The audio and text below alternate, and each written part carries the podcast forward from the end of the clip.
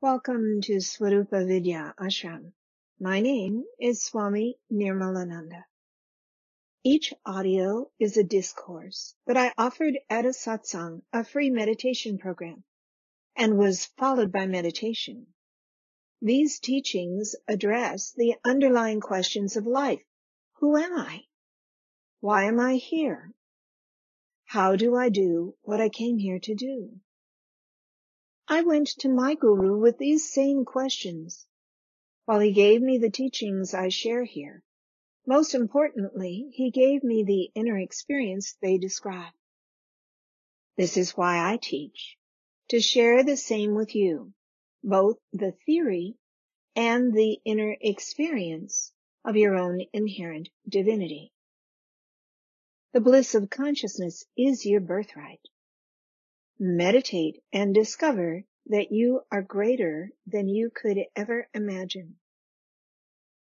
Om Namah Shivaya Gurave Satchidanandamurtaye Nishprapanchaya Shantaya Niralambaya Tejase Muktanandaya Gurave Shishasamsaraharane Bhakta Kayaika Dehaya Namaste Chitsaratmane Etave Jagatameva Samsara Navasetave Prabhave Saiva Vidyanam Shambhave Gurave Namaha Guru Brahma Guru Vishnu Guru Devo Maheshwara Guru Sakshat Parabrahma Tasmahi Shri Gurave Namaha Om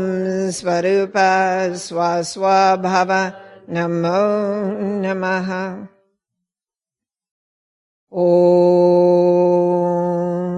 Om. I bow to my own self. I bow to my Baba's own self.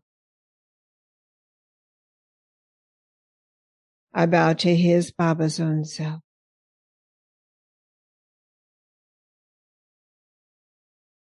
I bow to your own self, your own isness, your own Shivaness,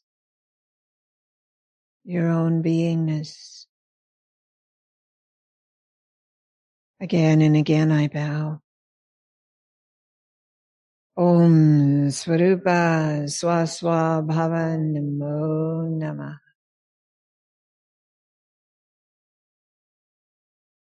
Self-effort and grace. After I'd been living a year in India in my Baba's ashram, I got ready to return to the U S A.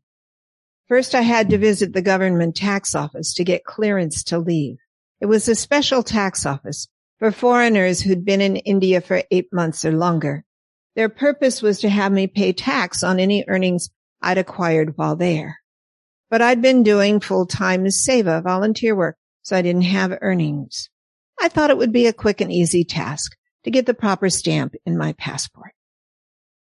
Everybody warned me to plan to spend the whole day there. Okay, I thought, sounds a little like going to the D M V. I arrived early, so I would be the first one in line. I was so early that the door was still locked. I waited. No one else was in line. It was a line of one. About a half an hour after the posted opening time, a man arrived. He didn't speak English, it turned out, but he nodded, unlocked the door, and waved me in. I sat on a chair in the anteroom. It had six chairs, along with a desk at which no one was sitting. The man who had unlocked went into the adjacent office and closed the door. I waited. I waited two or three hours. No one came. No one left. There were no lines, but nothing was happening. So I did a lot of mantra repetition. I was fine with all the japa. I was better than fine. I was good. At lunchtime, I left to go eat. When I came back, the door was locked. So we repeated the same scene as in the morning. The same man let me in, went into the private office, and stayed. Around four p.m., another man arrived. He spoke English and was cordial and helpful. He apologized for the delay and said he could help me. He interviewed me briefly and determined that I owed no tax. He had me sign a form, and he took my passport into the adjoining office. In two minutes, he was back. My passport had the proper stamp in it. I thanked him, and I asked what took so long. I was amazed as he explained. My brother is in charge of this office. He doesn't speak English. He can't read and write. So he keeps the office open all day until I can come in and help him with the paperwork. I come in when I finished my job. Again, I thanked him and left. Later, I got more explanation from locals. The man who ran this tax office got his job through nepotism. That's how the system works. Everyone knows everyone, so they hire from the families they know and trust. And if it turns out that one of the people needs help with their job, their family helps out. Wow. That's not how it worked when I was growing up. It was self-effort all the way, with pop quizzes and government assessment tests from first grade onward. Every job I ever had was about performance, about doing your best, learning new skills, and then doing even better. All this made it hard for me to understand Guru's grace. While I loved being saturated by Baba's flow of divine energy, I didn't know how to give in to it. I tried to swim in that flow, working hard to keep my head above water. What I needed to do was sink into this divine flow called grace. It's called surrender, the yogic surrender.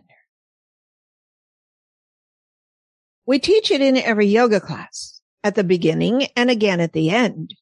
You place yourself in Shavasana, the yogic pose of surrender, leaning into the floor with your head leaning back as much in line with your spine as possible, with your legs and arms slightly wide and your palms open. You give in. You give over to gravity and lean in. It's just you and your breath. And sometimes your breath gets very, very slight. You're in a light meditative state. Keep your head in the center and you'll be immersed in consciousness. But if your head turns to the side, you're likely to fall asleep, even snore. With your head in line with your spine, it's deeply delicious, better than sleep, and profoundly healing. Shavasana is a powerful yoga practice, even if no one is taking you through the guided awareness that we also include. Shavasana, as you rest there in silence, is a profoundly restorative pose. You get more rest and replenishment in twenty minutes of Shavasana that most people get in sleep. In fact, you can sleep in Shavasana. While we put rolled blankets under your knees on the floor, in bed you can put a couple of pillows under your knees. You may find you need less sleep in Shavasana than in other sleeping positions. Again, the key is that your head stays in line with your spine. Not like this. Not with a big pillow behind it, like this. I've had some students that needed help with this because their head would turn to the side. So I placed a small pillow on each side of their head. So when it tried to turn, the adjacent pillow propped their head into place. I've described a pose of surrender. Yum. Except you have to set yourself up to surrender. You need the blankets or the pillows under your knees, and maybe one under your head to keep it from tipping back like this. Maybe even something on both sides of your head to keep it from turning. Oh, and when you feel like turning over on your side, you need to catch yourself before you move and then make a choice. Do I want to rest in this pose of surrender or curl up in a fetal pose again? You choose. It's not about pleasing me or anyone else. It's simply a matter of choosing what will work best for you this time. What I'm saying is that even surrender takes self-effort. Even Shavasana is a choice. There's a sutra that explains this. A seeker is one who makes an effort. Shiva Sutra two point two. Prayatnaha Sadhaka. A seeker is one who makes an effort. If you want to call yourself a seeker, you need to be putting effort into your seeking. If you call yourself a dog owner, you put effort into the dog. If you call yourself a gourmet popcorn lover, you put effort into your popcorn choices. So if you want to call yourself a seeker, you put effort into your seeking. This sutra is explaining how to use your mind to get self-realized. In the text, the preceding sutra is about mantra. And this sutra explains that a yogi should be constantly repeating their mantra. This is called effort.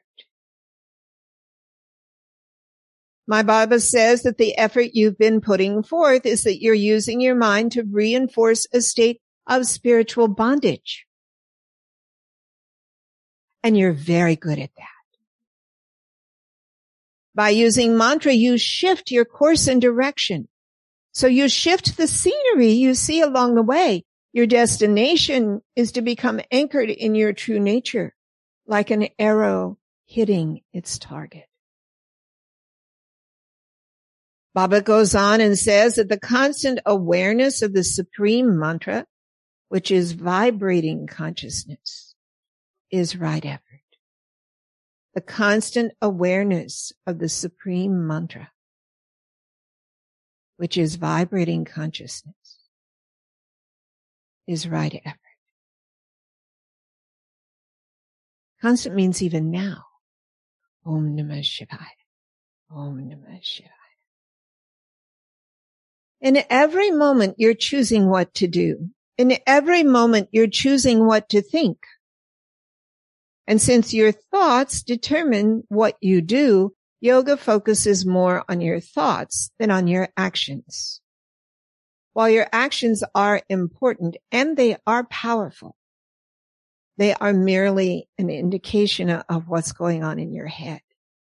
Yoga's primary practice is managing your mind, probably differently than you have been doing in the past.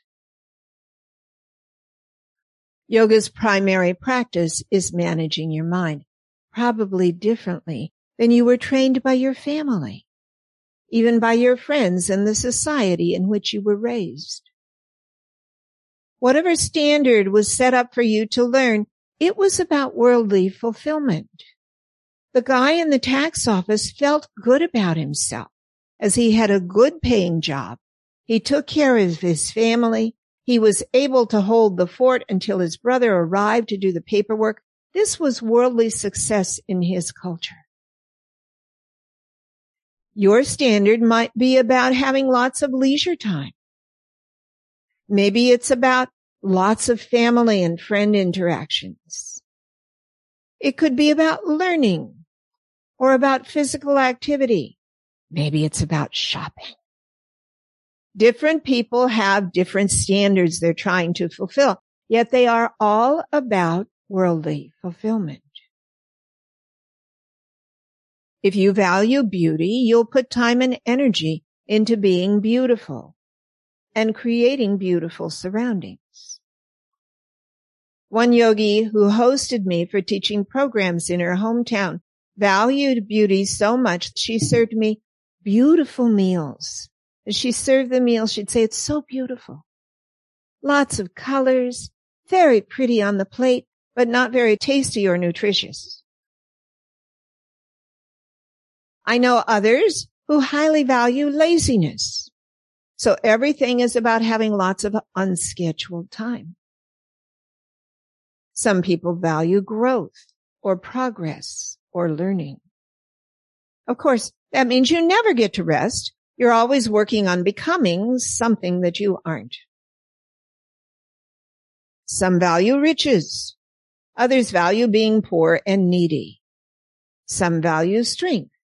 Others value being weak and sick.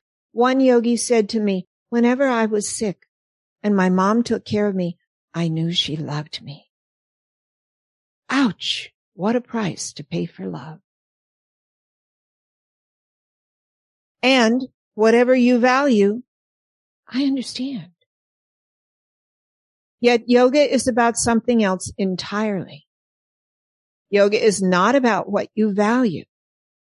Yoga is about the you that you are while you are valuing what you value.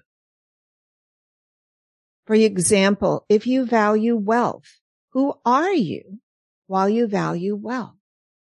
I'm not asking if you have it or not. I've spent time with very wealthy people. They came to my Baba by the dozens. I've spent time with the poor. They also came to my Baba. Who are you?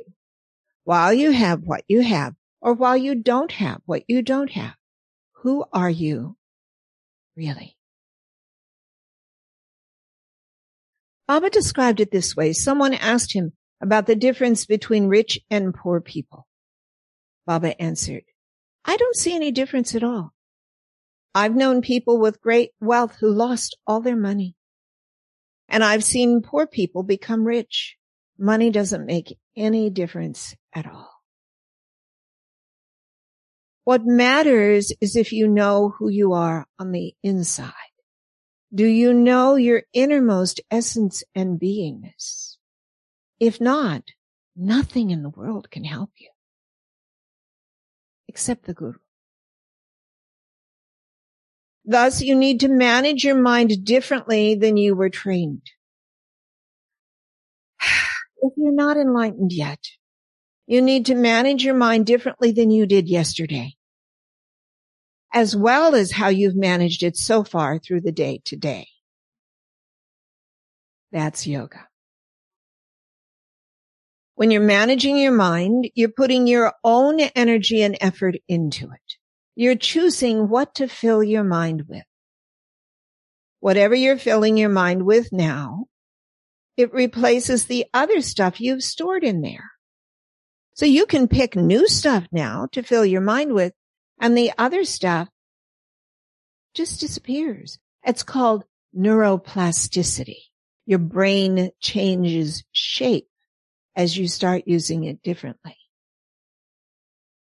Who's in charge?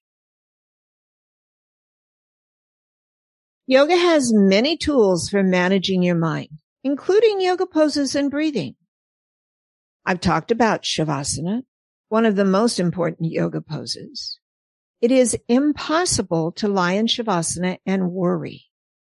If you keep worrying, you won't be able to stay in Shavasana. Why? Because Shavasana is a pose of great openness, with your head in line with your spine as much as it will go, with your arms and your legs a little wide, your palms open.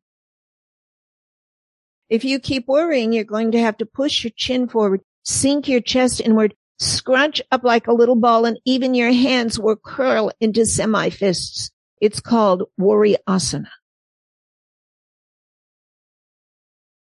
You can use your body to redirect your mind. You can use your breath as well, whether in a yogic breathing practice or in chanting divine names and mantras. You can offer your time and energy in doing Guru Seva. Even giving financial support is a way of managing your mind. You can study yoga's teachings, like now, or with books, videos, and podcasts, so many ways to access great teachings these days. This is all called self-effort. You need to put forth effort in order to receive Guru's grace more fully. All the things I've described align you with grace. The bountiful, ever-flowing river of grace has a current in it. Are you paddling with it, or are you paddling against it? My favorite river is Ganga, the Ganges River, the holiest river in India. I know it well, for I've pilgrimaged to many holy sites along her course.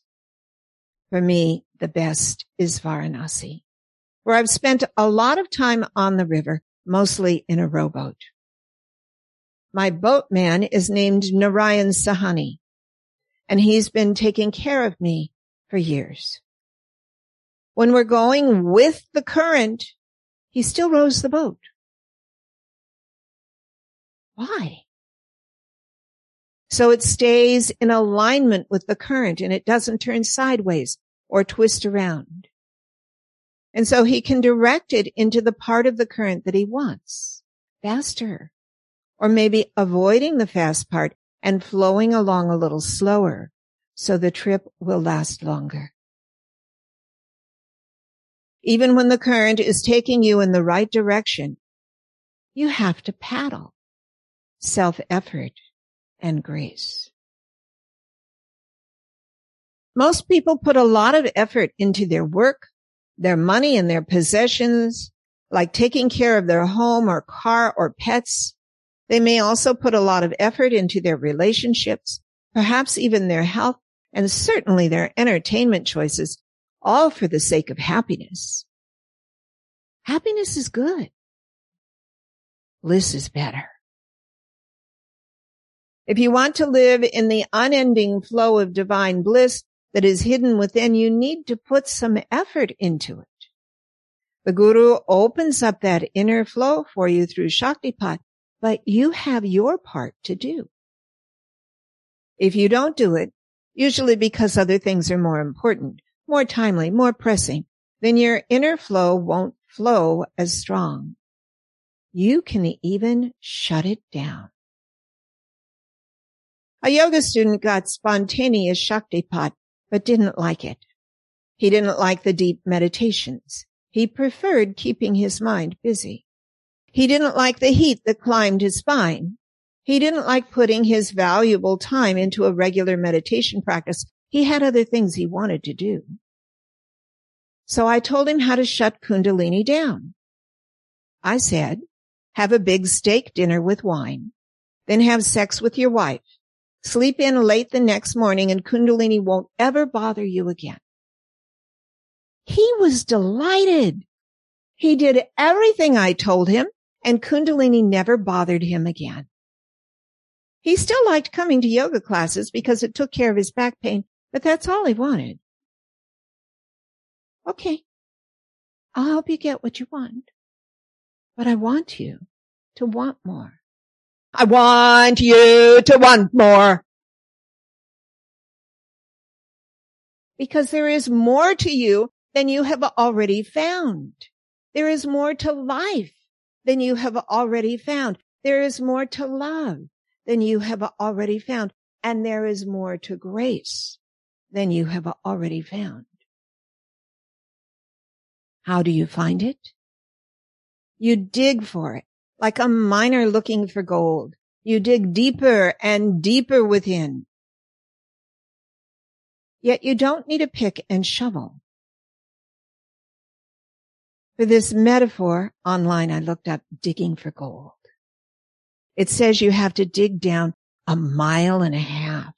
That is some maha, self-effort. In Svaroopa Yoga, you don't need a pick and a shovel. Not a backhoe or a crane either. All you need is the mantra. Why? Because your mind is your most powerful tool. And when you apply it to the most powerful thing in the universe, divine energy, the Shakti that is being the universe, the Shakti that is being you, your mind expands inward. Your mind becomes divinized, a divine mind. What kind of mind is that? I challenge you to find out. You see, if it was about digging with a pick and a shovel, you'd come to the point where you couldn't go any further. Then you'd want a crane or a backhoe or other more powerful tools. Guru's grace does the heavy lifting for you. But to receive the Guru's grace, you have to turn your attention in that direction. You have to do the practices. You have to direct your mind in the most powerful direction. You have to put forth your own efforts. I'll compare it to putting gas in your car's fuel tank. Once you got the juice, you're full of energy. You're still the one who has to put it to work. You have to drive the car out of the gas station, or you're going nowhere. What are you doing with your mind? Does it draw grace toward you? Once you've gotten Shaktipat, enlightenment is guaranteed, but you can make it take longer or shorter. Are you paddling against the current or with it? Om Swarupa Swaswa Bhavanamo Namah.